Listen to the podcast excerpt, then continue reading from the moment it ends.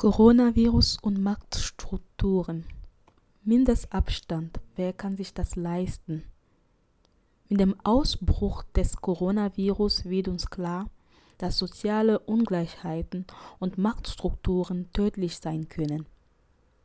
Der Arbeitsplatz, die Wohnsituation, der Aufenthaltsstatus und die Klassenzugehörigkeit prägen unser Leben. Diese Privilegien entscheiden maßgeblich darüber, ob jemand überhaupt Zugang zu einem gesunden Lebensstil hat. Nach Statistiken sollen sich weltweit schon mehr als 423.670 Menschen infiziert haben. Die Zahl der Erkrankten und Toten steigen sehr schnell. Für die meisten war das Virus nicht gefährlich. Über 108.288 der Infizierten sind wieder gesund, heißt es. Es sind aber auch schon mehr Menschen an COVID-19 gestorben. Weltweit sollen es etwa 18.923 Menschen sein. In Deutschland sind mittlerweile über 33.000 Menschen infiziert. Über 160 sind bisher gestorben. Seit Samstag, den 14. März, gelten in mehreren Bundesländern verschärfte Regelungen. In manchen Städten gilt Betretungsverbot von Straßen, Wegen, Gehwege, Plätze öffentlichen Grünfläche und Parkanlagen.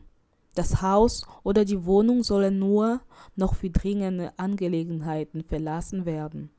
Darunter fallen Lebensmittel, Einkäufe, Arztbesuche, Hilfeleistungen für unterstützungsbedürftige Menschen sowie der Weg zur Arbeit und zur Unterbringung von Kindern und Notbetreuung. Im freien Aufhalten dürfen sich Menschen allein, zu zweit oder mit den Personen, die im eigenen Haushalt wohnen. Von allen anderen Personen ist ein Mindestabstand von 1,50 Meter einzuhalten. Dies gilt auch für die Nutzung von Bussen und Bahnen. Diese Maßnahmen wurden eigentlich zu spät ergriffen. Vor 2 Wochen noch dachten viele Menschen, dass dieser Virus harmlos wäre oder dass er wieder gehen würde. Im Hinblick auf das, was im Westen passiert, ergreifen viele Staaten des globalen Südens jetzt schon Maßnahmen. In Afrika wächst die Sorge vor dem Virus. Die Gesundheitssysteme in zahlreichen Ländern sind schlecht.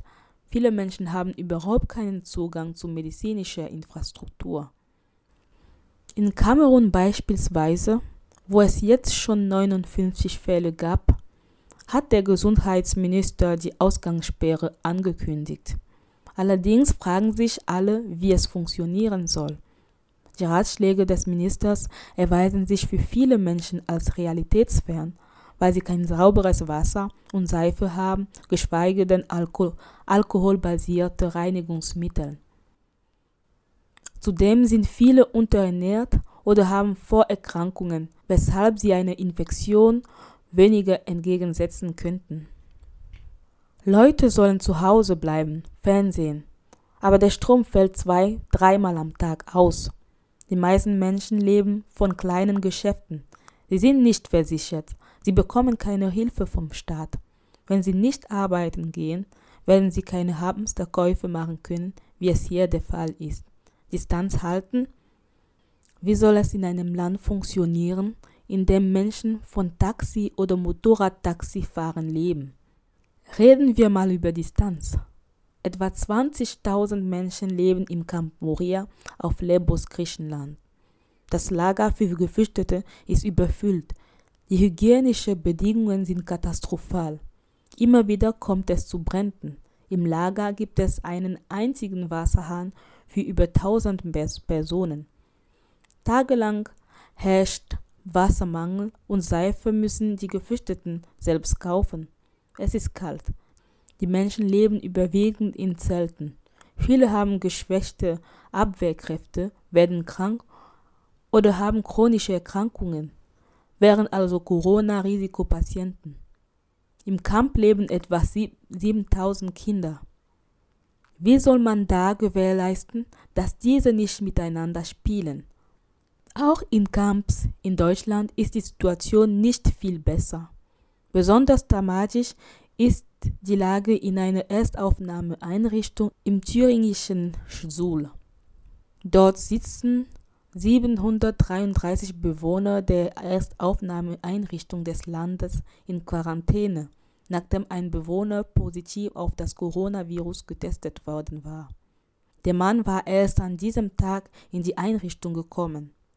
Aus dem Thüringer Ministerium für Migration hieß es auf ND-Anfrage: Die betroffene Person befindet sich in der Isolation und unter ärztlicher Kontrolle.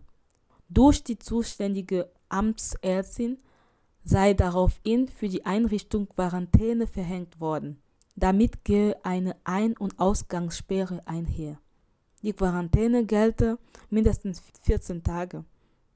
Wenn man bedenkt, dass sich die Menschen schon in einer Art Gefängnis befinden, in dem sie beim Ein- und Ausgang kontrolliert werden, kann man sich vielleicht vorstellen, wie schwierig eine totale Isolation sein könnte. So legt die Corona-Krise die Marktverhältnisse schonungslos offen. Diese ganze Situation sollte uns zum Nachdenken bringen.